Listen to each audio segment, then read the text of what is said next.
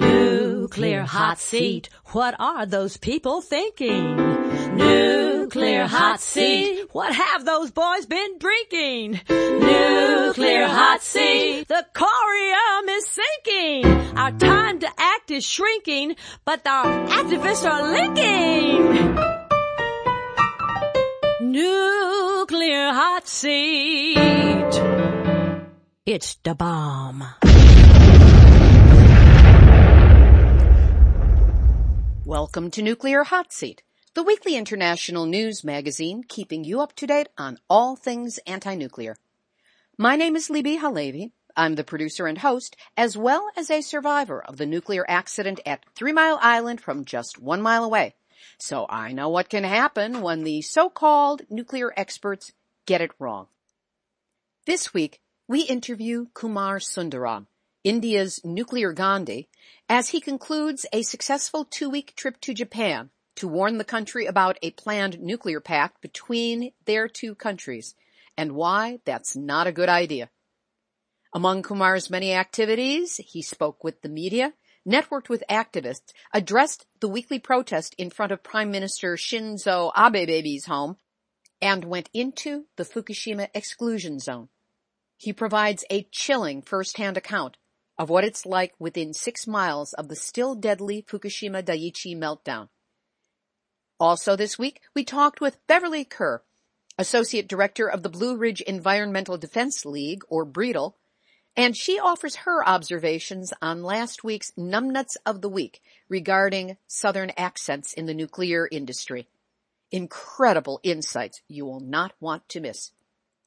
Those interviews, plus Numbnuts of the Week, will be coming up in just a few minutes. Today is Tuesday, August twelfth, twenty fourteen, and here is the week's anti-nuclear news. Focusing on Japan to begin with, with this chilling story from Fukushima Voice.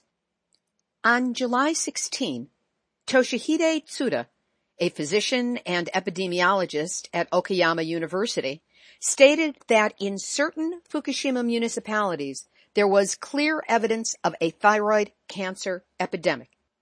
He spoke at an expert meeting regarding the status of health management of residents following the Tokyo Electric Fukushima Daiichi nuclear power plant accident that was held by the Ministry of the Environment. Tsuda called this increase in thyroid cancer cases an outbreak occurring only three point one to three point two years after the accident, and that the outbreak of thyroid cancers in Fukushima children cannot be explained by the screening effect when the data is analyzed and compared with the national cancer statistics. Tsuda has been openly critical of the commonly accepted notion that health effects do not occur below one hundred millisieverts. And he presented numerous published studies that supported his case. So what was the official response to his presentation?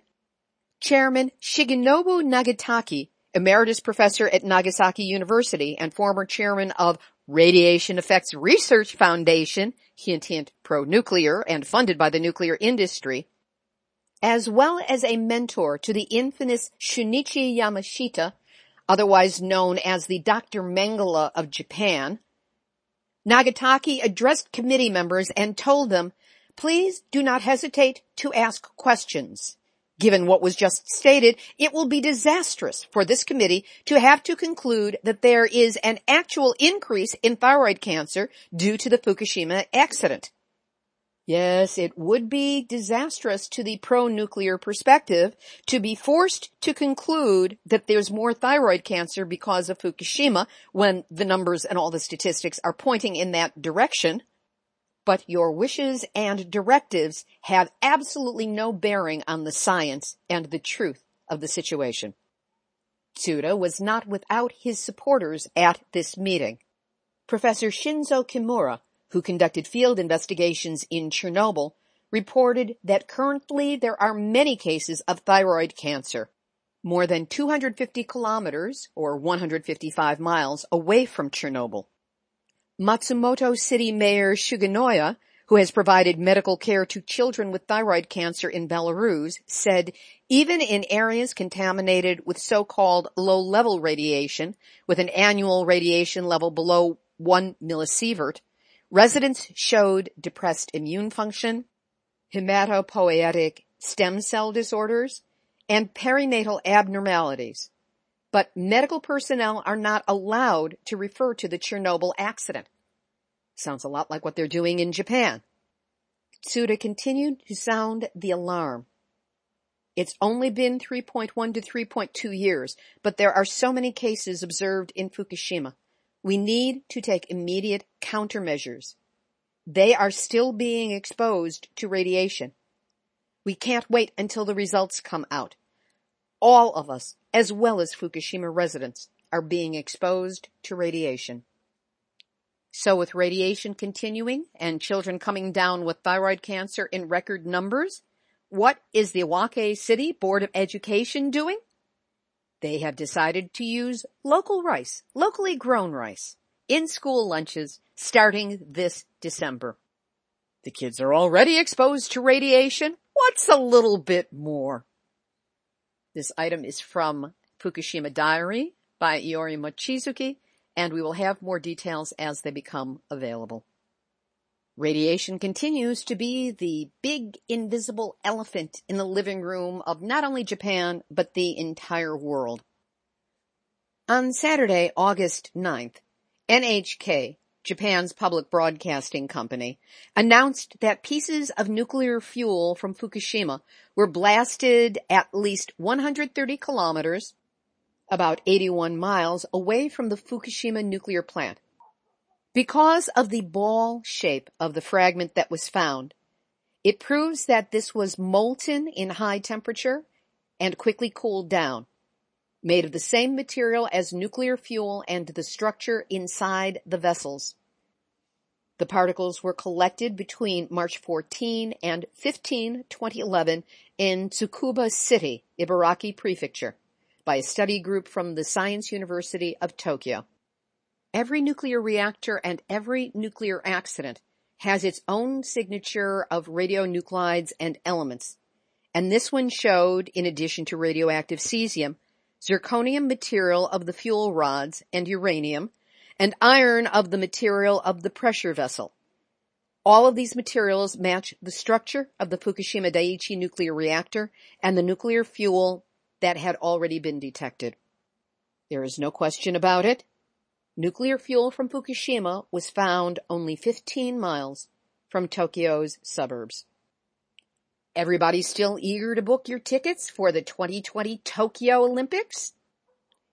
This one particle was found to contain two hundred trillion becquerels per kilogram of cesium.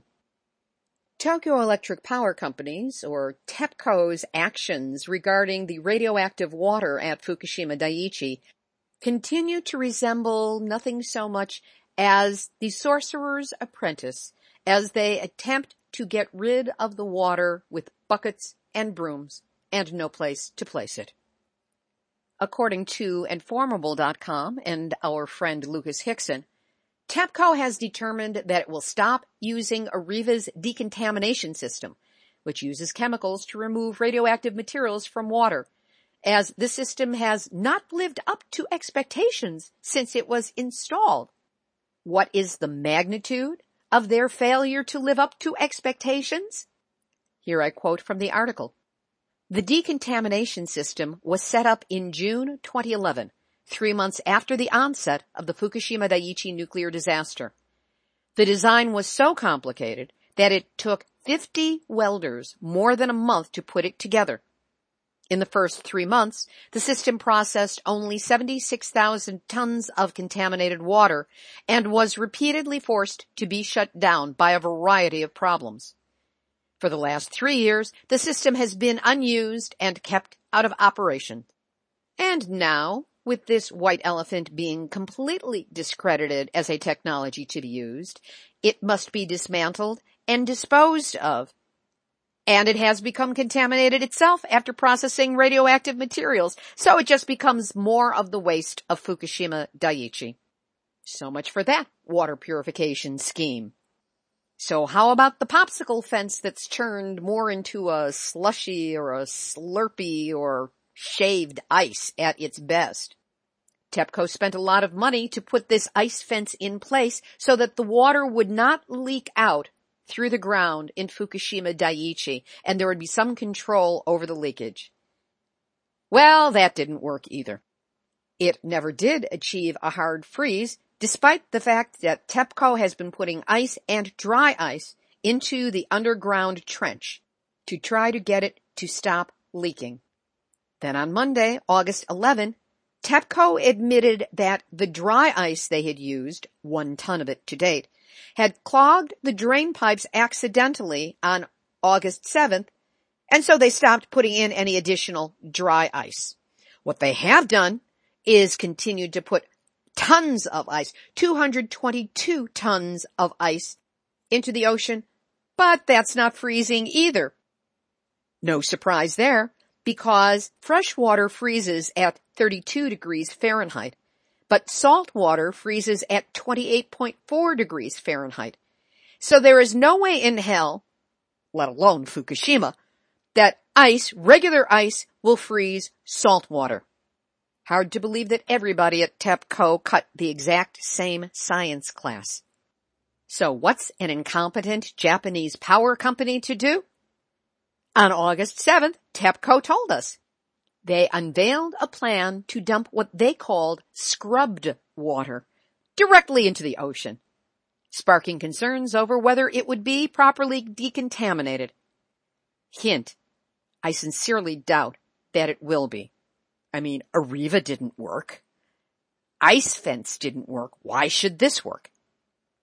Now, TEPCO has admitted that it's running out of space to store the contaminated water, and it's also fighting to contain contaminated groundwater under the plant from seeping into the ocean.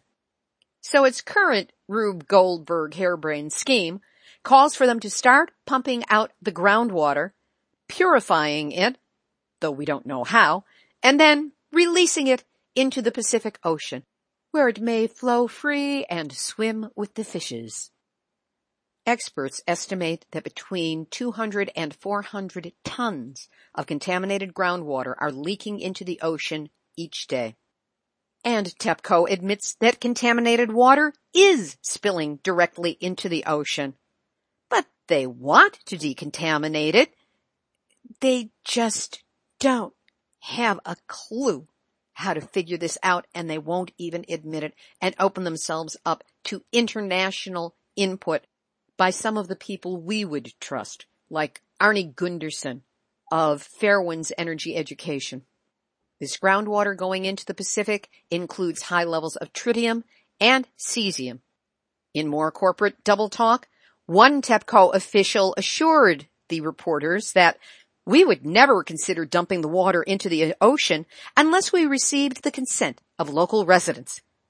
Uh, excuse me, but haven't the local residents all been evacuated and moved away and not been allowed to return?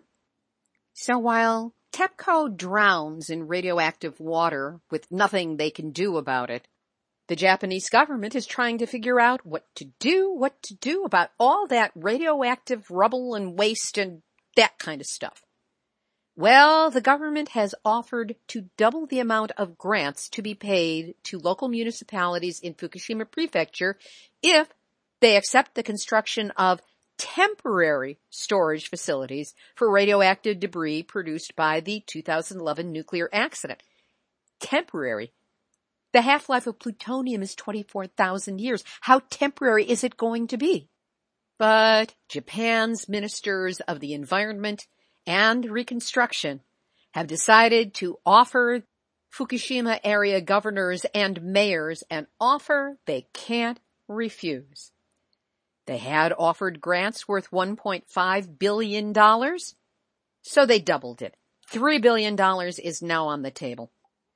Earlier negotiations became bitter and triggered a public uproar after the environmental minister implied that local residents could be easily bought.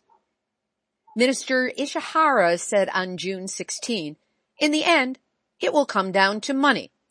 That stalled the negotiations, but since doubling the amount of money, the negotiations are moving forward again. So it does appear that it all comes down to money. The government plans to store all debris for thirty years in what they term intermediate storage facilities that are planned to be constructed in Okuma and Futaba in Fukushima Prefecture. So much sadness and darkness there. It's time for some genuine levity. Nuclear hot seat, nuclear hot seat, nuclear hot seat, none that's out awake. The U S Nuclear Regulatory Commission is now on Facebook. In welcoming people to their official Facebook page, they wrote, "We are excited about using this tool to enhance our interactions with you. Like us and check back often. We have some interesting things planned for this space." Not half so interesting as certain activists have planned for that space. They say, "We want to hear from you. And at least once a month, we'll host an open forum, and we welcome your input." Why does this feel like an invitation to shoot fish in a barrel? Now, they make it clear that this is not part of any formal N R C process. That has to be done through channels, and that's done very soberly and very somberly. But, man, can't we take some pot shots at these guys? I don't care if they write, "We reserve the right to remove comments that are inappropriate and do not meet our guidelines." Yeah, but sarcasm, criticism, cartoons, funny statements, contradictions, there are all kinds of things we can do there. If nothing else, give yourself a break from all of the hardcore negative stuff that happens on Facebook regarding nuclear and go there and make fun of the guys to their face. They say that they look forward to hearing from us. Let's find out if they do. And that's why the N R C's Facebook page is this week's Nuclear Hot Seat, none that's out awake.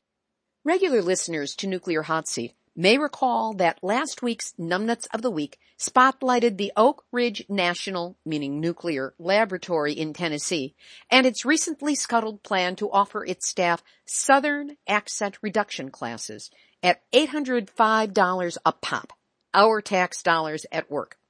After that item appeared, I decided to check with an expert within our community for her opinion on the crucial yet canceled government program regarding Southern accents. Beverly Kerr is Associate Director of the Blue Ridge Environmental Defense League, or BREDL, and she joined us today from her home in North Carolina.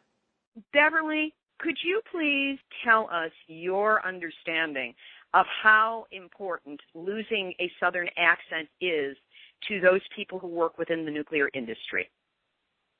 Well, Libby, thank you kindly for asking me to speak my mind about accents in the workplace.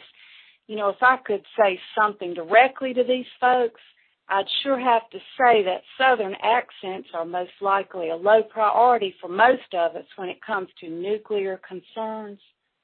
Folks tell me I have a pleasant and calming voice. I surely hope all y'all don't mind my Southern accent.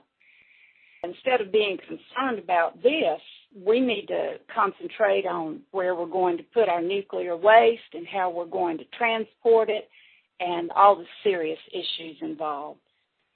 Personally, Libby, I don't want to fly off the handle about these piddling wordwarts, bless their hearts. I reckon they just need to quit being ugly and acting too big for their britches. They need to just get the nukes out of here and make the world a better place. Southern accents don't have much to do with it, do they? Libby, I'm much obliged to you for giving me the chance to say that these folks are just barking up the wrong tree. That was Beverly Kerr, Associate Director of the Blue Ridge Environmental Defense League, or BREDL. You can learn more about the organization at bredl dot org. In England, E D F Energy says it has shut down four of its U K reactors after discovering a fault in a boiler spine in Unit one of its Heysham one nuclear power plant. Although routine inspections of other boiler spines have not previously indicated similar defects, according to E D F, routine inspections of this boiler spine had not previously indicated this defect. Maybe they need to change their test. Also in England, some of the world's top P R companies have for the first time publicly ruled out working with climate change deniers, marking a fundamental shift in the multi-billion dollar industry that has grown up around the issue of global warming. Now, if we could only get P R agencies to do the same for nukes. In Ukraine, the second half of the Chernobyl arch has been raised to enclose the decaying first sarcophagus, which was built to lock in the remains of the Chernobyl explosion in nineteen eighty-six.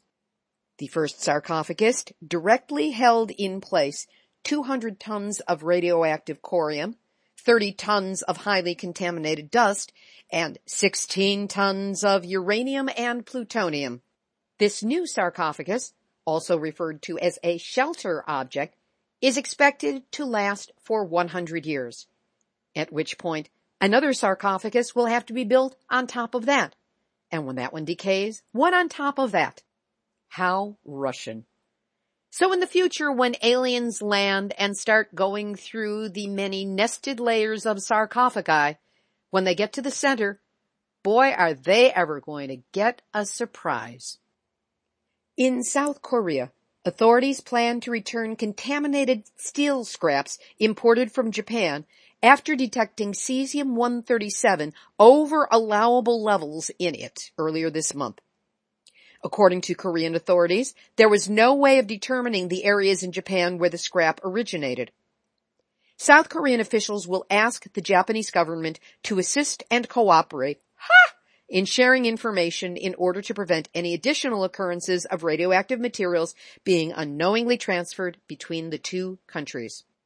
And kudos to a greenroad dot blogspot for their exhaustive compilation of information on radiation found in cars and car parts exported from Japan. Truly Wikipedic in its extent and reach. We will have a link up on the website nuclear hot seat dot com under episode number one sixty-four. But a few snippets. Radioactive cars have shown up and been turned back from Jamaica, Chile, Australia, Rotterdam, and Russia. Meanwhile, the European Union raises safe levels of radiation on imported cars by three hundred percent, and the United States is doing zip, zero, nada, nothing. Huge implications for anything manufactured in Japan. We'll have our featured interview in just a moment, but first, it's too late for Christmas in July, but hey, it's only August, and you've still got five plus months until we hit the holidays. So why not start your year-end gift-giving early with a donation to Nuclear Hot Seat? We do rely on your support in order to keep bringing you the anti-nuclear news every week. So if you haven't donated in a while, or ever, help us now. Go to nuclear hot seat dot com, scroll down on the homepage, and click on the red Donate button. It's the gift that keeps on giving all year long. I caught up with Kumar Sundaram in Tokyo as he was getting ready to leave the country after a successful two-week tour. Kumar is a research consultant with the Coalition for Nuclear Disarmament and Peace and founded the Facebook site Dianukes, which reports on the Indian anti-nuclear movement. I often refer to him as the nuclear Gandhi, and he's a dedicated firebrand when it comes to this issue. We spoke last Sunday, August tenth, and just a heads up that early in the interview, he very quickly refers to the N P T and the C T B T, which he later explains stands for the Non-Proliferation Treaty and the Comprehensive Test Ban Treaty. Just thought I'd give you a chance to understand it first time around. Kumar Sundaram, welcome back to Nuclear Hot Seat. I I'm really glad to be back on your show, and I think I have some very interesting updates to share with you. And the show has always been really great, so I'm I'm really glad. Thank you. You've recently been on a speaking tour in Japan, and I'm actually speaking to you in Tokyo right now. What was the purpose of the trip, and why did you take it at this time? This trip has been really interesting. I came here for last two weeks And I came here in August because this month end the Indian Prime Minister would be visiting Tokyo to finalize the India-Japan nuclear agreement. And I thought it will be uh, important to reach out to people here to let them know why we in India have been so strongly opposed to this agreement, and to uh, understand the protest here, to reach out to the activist people. So in these couple of weeks, I went to several places in Japan. I, I also attended the peace commemoration in Hiroshima on August sixth. So um, I could reach out to a lot of peace activists, anti-nuclear activists, and it has been a wonderful experience. Explain to the listeners the nature of the current deal as proposed between India and Japan and how close it is to being implemented. The mainstream media and the official circles, they expect that the deal will be culminated during this visit of the Indian Prime Minister. Um, one of the reasons is that this is a new administration in India led by a party called B J P, and they have a strong majority in the parliament. This is a, supposedly a strong Prime Minister, and the official circles expect this Prime Minister to culminate this agreement. Very briefly, this agreement has consequences which are slightly more than bilateral. India-Japan agreement is actually necessary for the U S and French nuclear projects to take off in India, because the American projects, one by G E in Methi Virdi, where G E is constructing four reactors, and second by Westinghouse in Kovara on the eastern coast of India, where again Westinghouse is constructing four reactors, and a big project by Areva in Maharashtra, Jaitapur, where Areva is constructing six reactors, six European pressurized reactor designs, and this is going to be the world's biggest reactors, world's biggest reactor park. These three projects are stuck in India because technically India requires to have a bilateral agreement with Japan, essentially because very crucial components which are manufactured by Japanese companies are going to be used in these three projects. And until India has an agreement with Japan, the French and American projects that I just mentioned will not take off on the ground in India. So these countries have been pushing Japan to have an agreement with India. So this agreement has wider consequences than a bilateral agreement, and it would help the French and the American nuclear corporates whose profits have been dwindling after Fukushima to get a foothold in new market in India, and essentially to rehabilitate them post-Fukushima. How aware of this deal were the people in Japan before you came here, and what has been their response since you have brought this to their awareness? In the Japanese protests, I participated in Tokyo Friday protests last week. This has been amazing protest because ever since Fukushima, people every week have been coming in front of the Prime Minister's residence, in front of the National Diet, and they have been protesting every Friday. There has been, I was amazed to see the energy, uh, the diversity of the protest. There were all kinds of people with music, with their slogans, with their posters, people of all ages. So this protest has been really amazing. In the recent weeks, the focus of the protest has been to reverse and to resist the government's attempt to restart these reactors. As of today, all the reactors in Japan are closed down as per the requirement of the new uh, regulator, and the government and the nuclear lobby have been trying hard to restart them. So when I came here, the focus seemed to be on the restart. Before coming here, I had written to all these groups that the Japanese anti-nuclear movement also uh, strongly needs to put the agenda of nuclear exports on its plate, because after Fukushima, when TEPCO and other companies have not been able to restart their reactors here, Uh, they want to essentially compensate for it by exporting reactors. So the Japanese companies now have massive export plans. Japan is going to have an agreement very soon with a number of countries, including Jordan, Vietnam, India, of course, and other Asian countries. This must be stopped because essentially this is a plan, this is a survival plan of the Japanese corporates whose profits are on a constant decline after Fukushima.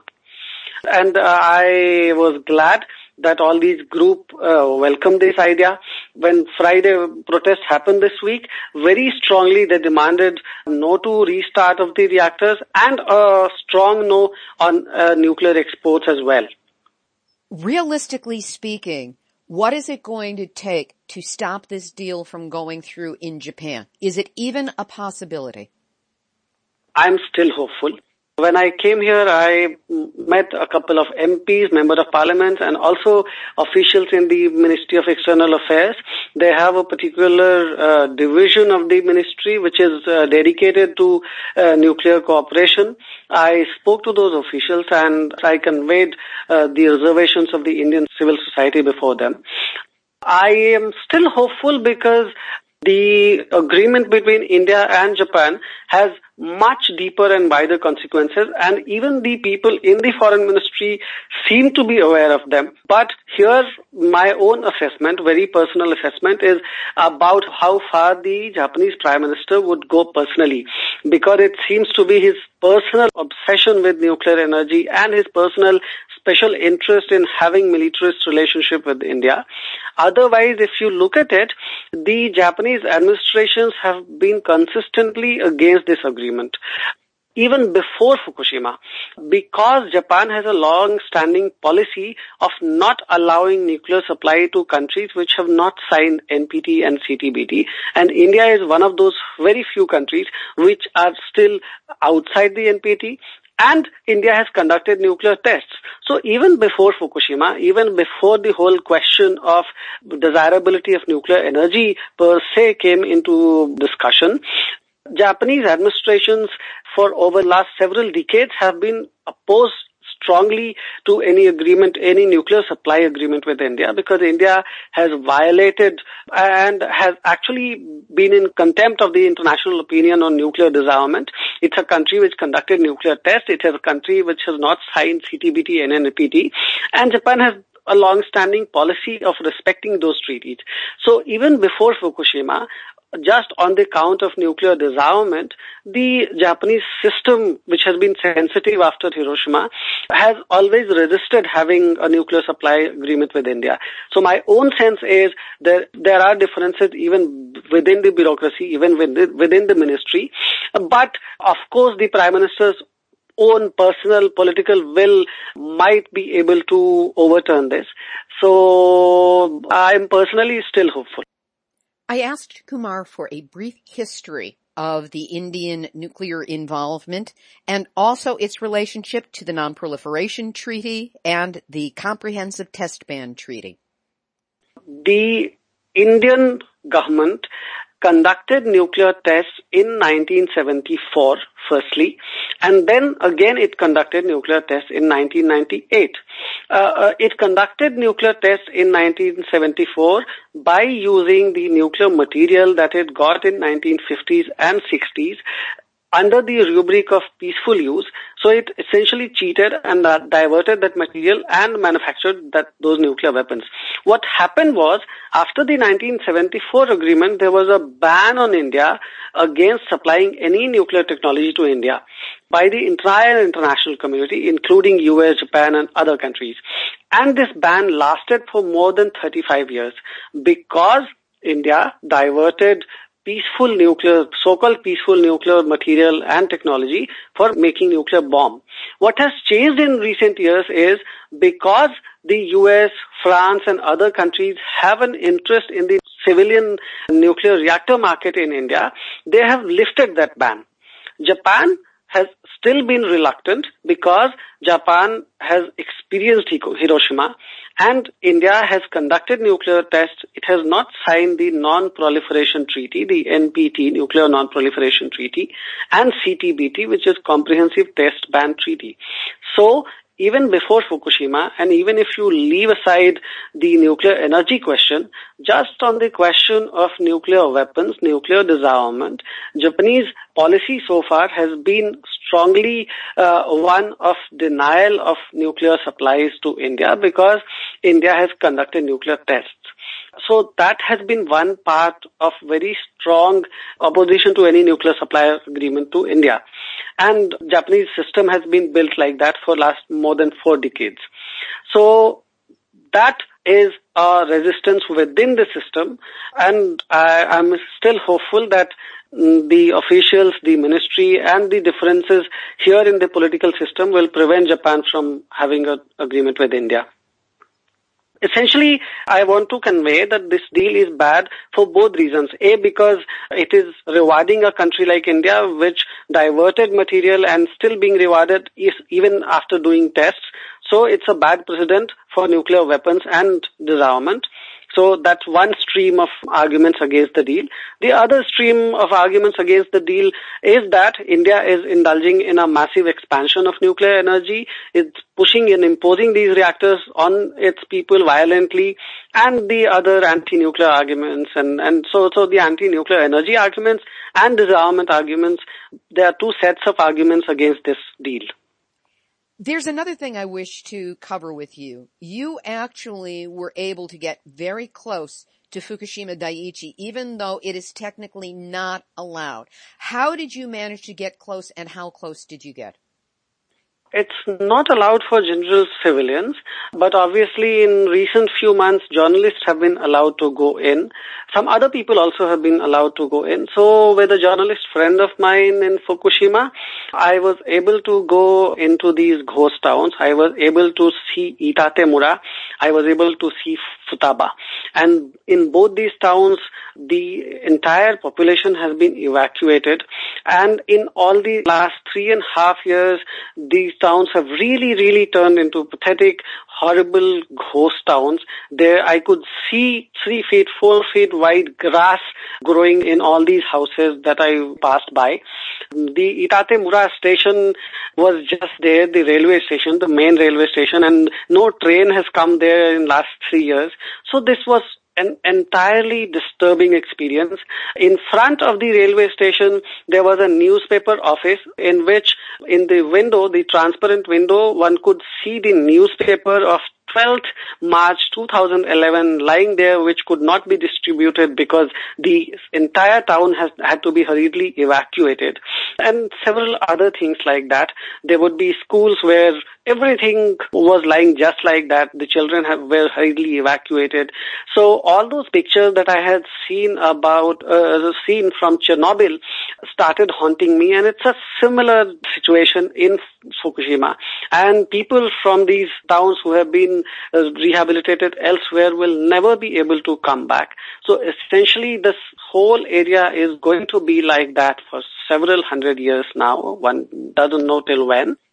Secondly, I was also able to meet the entire community, which was rehabilitated from Itatemura to a newer place called Date Higashi. And I had a longer discussion with the community leader there, Hasegawa-san. He explained the whole trauma of being evacuated and still after three years not being able to find a proper way of life, proper life for the entire community.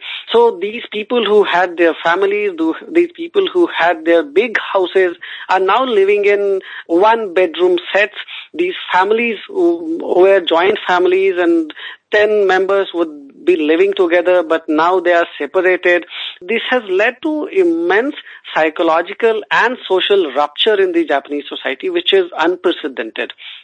So I could see that even in much more disciplined, much more advanced society like Japan, I'm comparing it with India, uh, even after three and a half years, the life of these people who were evacuated from Fukushima has not become normal.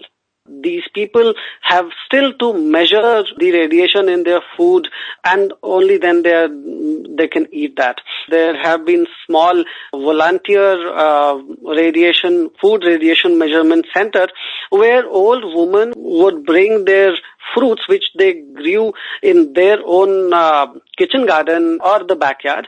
And it was really disturbing to see those old women and old men to desperately trying to see if their fruits are okay and they could eat it because it's their trees, they have grown it and so on. And it was mostly old people because young people have all left that area and have gone to faraway places. some old people are still living there because they might be thinking, okay, we have already spent our lives. So anyway, only few years are left and so on. So these were mostly old people in Date Higashi. The uh, community leader, Mister Hasegawa, Hasegawa-san, I had a detailed discussion with him and he explained the process. He explained the entire trauma. Itatemura is a village which was not too close to Fukushima. Actually, it was one of the places which was further north and it was farther than Futaba Machi and other places. But what happened is the entire decision to evacuate was not well coordinated and the government left it to the town labor administration to decide when and how to evacuate. Now, the mayor of this particular town in Itatemura, he took several days and the evacuation uh, was delayed by a week. Now, what happened in result was, even despite the fact that this Itatemura place was farther from Fukushima, people here got more radiation dose because they stayed in that radiation zone for more days. So people here uh, received more radiation than Futaba Machi. So even in Japan, which is far more better organized than India, which where we have seen that the administration is generally much more better. In India, it's a huge country with big, big population. The administrative system is almost non-existent. So in case of an accident, I shudder to think if this is the situation in Japan after three and a half years, we definitely, definitely not need Japanese nuclear technology and, uh, in fact, in nuclear reactors from anywhere. We don't need the nuclear expansion that the government in India is planning because in case of an accident, we just don't have the civic administration, the entire preparation to deal with the consequences. In our areas, the population is much more dense. Geography, the political system, the administrative system will not allow uh, swift evacuation and rehabilitation, which has not been possible in Japan even after three and a half years. So that was the feeling that I got in Fukushima. Here's a personal question for you. I saw pictures of you that seemed to be taken in proximity to Fukushima within the ten-kilometer area. Is that correct? Yes. And in these pictures, Kumar, you are not wearing a mask. You are not wearing protective clothing of any sort. What the hell were you thinking? Um, the journalist friend told if we are going there just for a couple of hours, it's okay to go. And we had the radiation dosimeter with us. So we had this in mind that whenever, wherever the radiation dose is high, we'll definitely not go there. Uh, and actually this journalist has been going there regularly. So he knew the hotspots. He knew where it's uh, relatively safer. So we kept that in mind. In some places, we had the dosimeter with us and it was just uh, going berserk. At one place, it was five point something. In some places, it was really, really high. But since this journalist friend knew these places, knew the hotspots, so we kind of avoided high radiation places. In that area, it's slightly uneven. So my own guess is that I didn't go to really dangerous zone. Uh, so it was okay. And here's what I would like to come back with. As we know from Doctor Caldicott, all it takes is inhaling one one millionth of a gram of plutonium, and you're going to give yourself a lung cancer. There are so many other ways that the contamination can happen because there could be a hot spot next to a eh, not so hot spot. And you are not the Correct. Only activist, high-level activist, who I have seen and known have gone to Japan and have blithely gone around without any kind of protection. So this is not just for you, but it's for mm. all of them, and it's for anybody who's going there. Would you please, at minimum at all times, wear a mask? Would you do detoxification protocols? Would you take zeolite, specifically liquid zeolite, uh, if you can get it, to be able to detoxify your body? And Kumar, I'm saying this to you right now. When you get back, put in place every detoxification protocol that you can find. I will send you some that I am familiar with so that you sure. institute this, because Kumar, We need you for the long run. We need all of our top activists for the long run. And if you have exposed yourself in this way and not taken the protections that you might have taken beforehand, at least on the other side of this, do everything in your power to remove whatever might have gotten onto or into your body. I personally would discard all the clothing. Mm-hmm. And I've been told mm-hmm. also it's a good idea to discard the shoes because there's more on the ground, because you don't need that in your life, and we need you. You are too important for us to lose for anything related to radiation. I'll keep that in mind. I do think that I went there, and with this friend, I thought, okay, I, we should go and visit these places, but I know it's uh, not safe at all. So I'll, I'll keep your advice in mind, and I'll do likewise. I will send you some detoxification protocols that sure. I know about, okay? Sure, sure. Is there anything else you'd like to say in closing? In closing, I would like to say that we have tried to reach out to many activists here, and when the Indian Prime Minister was with Tokyo this month end, friends here said that they will stage strong protest. And also we in India would have protest in front of the Japanese embassy in New Delhi. So people of India and Japan, they want good relationship with the, these two countries. So our protest is not against Japan-India bilateral relationship.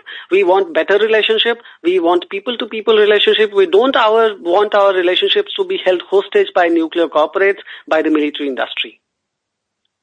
I have no doubt but that you will have made and continue to make an impact on not only India, but Japan because of your efforts over there on this trip. Thank you so much. I hope to keep working and build solidarities. We'll build our strength and we'll move on and we'll strive for a better and safer future for our people. That was Kumar Sundaram in Tokyo on his way back to India to continue the fight. I'll be posting a link to Dianukes, the Facebook group, on our website, nuclearhotseat.com slash blog. It's a great way to get in touch with Kumar. Hey, if you haven't read an ebook lately, have I got a read for you? Yes, I Glow in the Dark, One Mile from Three Mile Island to Fukushima and Beyond, is my ebook on what it means to find oneself only one mile away from a nuclear reactor meltdown while it is happening. Lots of fun, lots of yucks, and don't you dare get emotional. I dare you to not. Anyway, it is available, as I said, as an ebook on Amazon Kindle. They do have free downloadable software for that, so you can play it on any digital device you've got.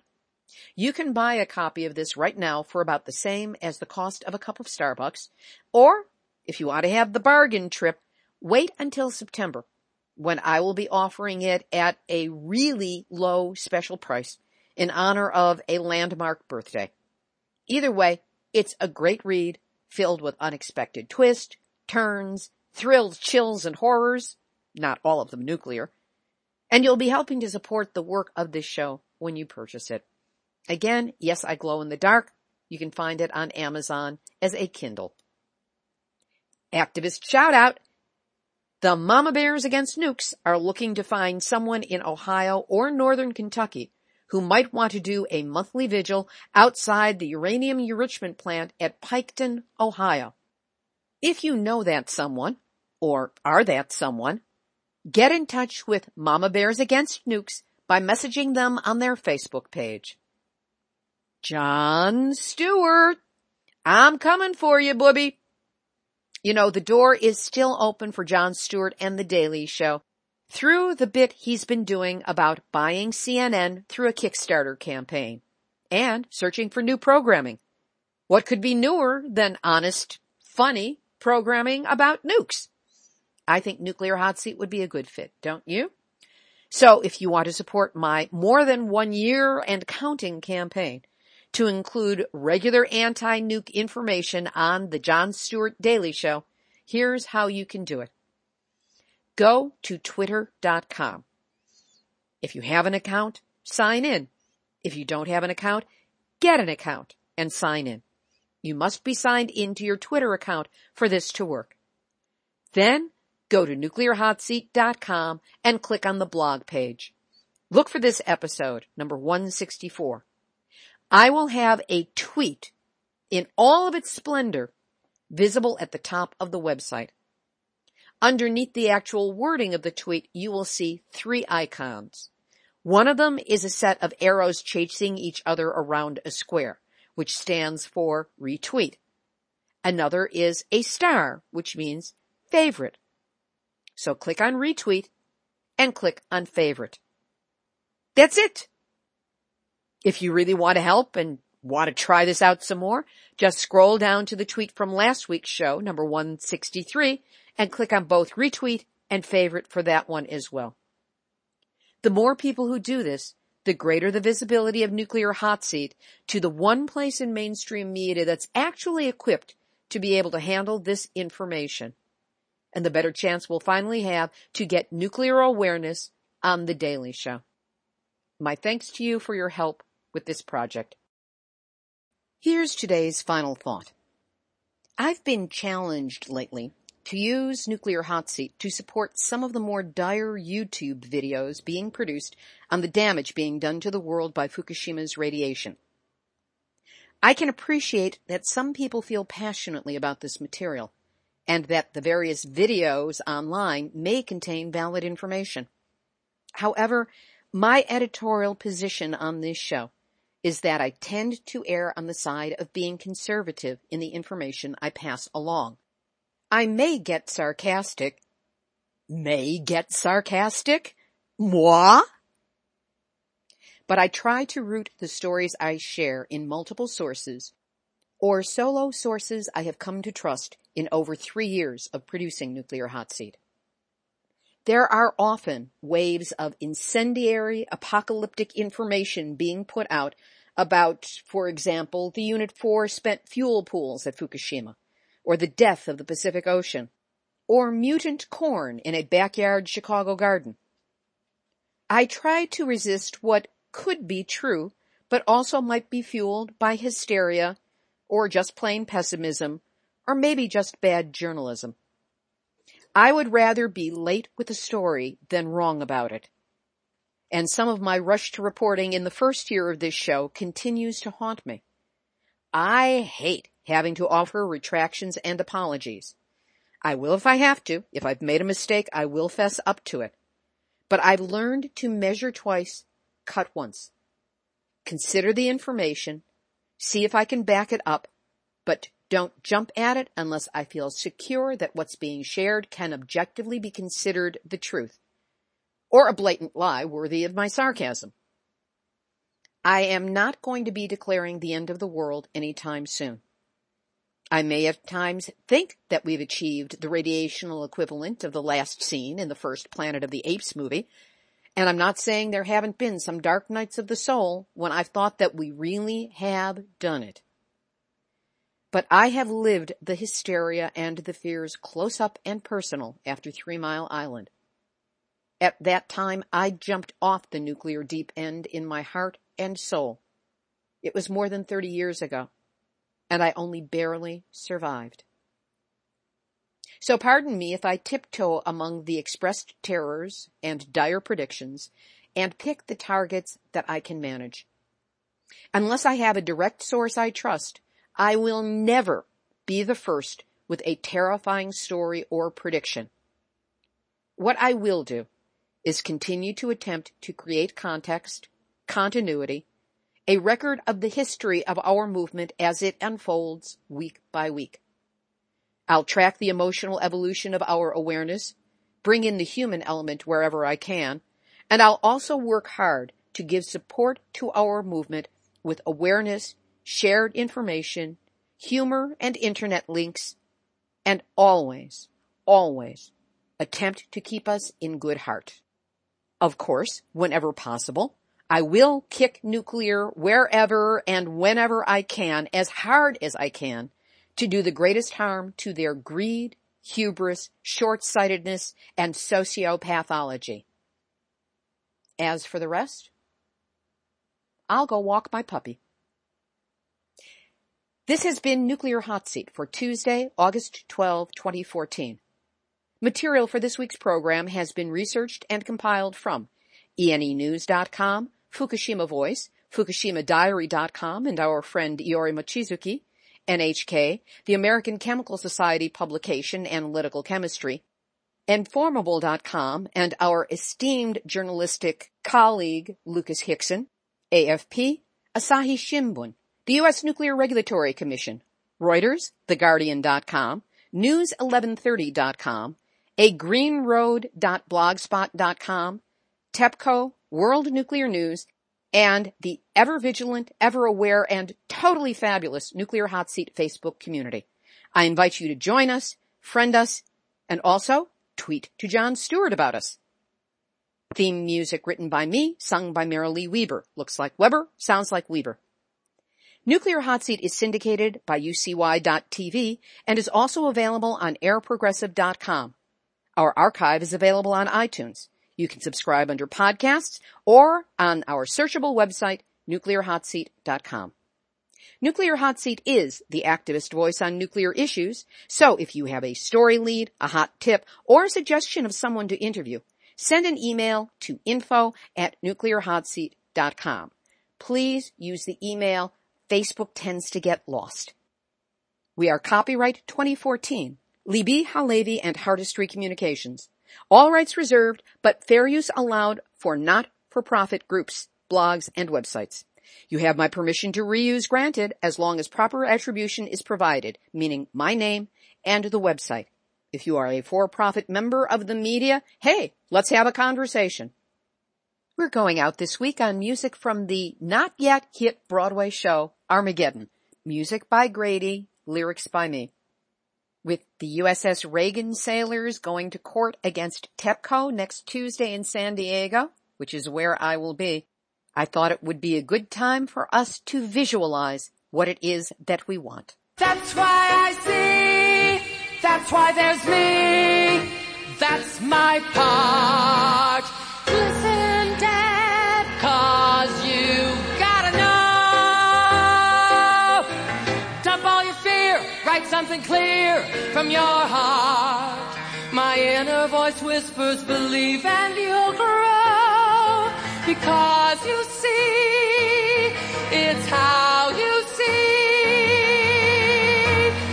that makes things so.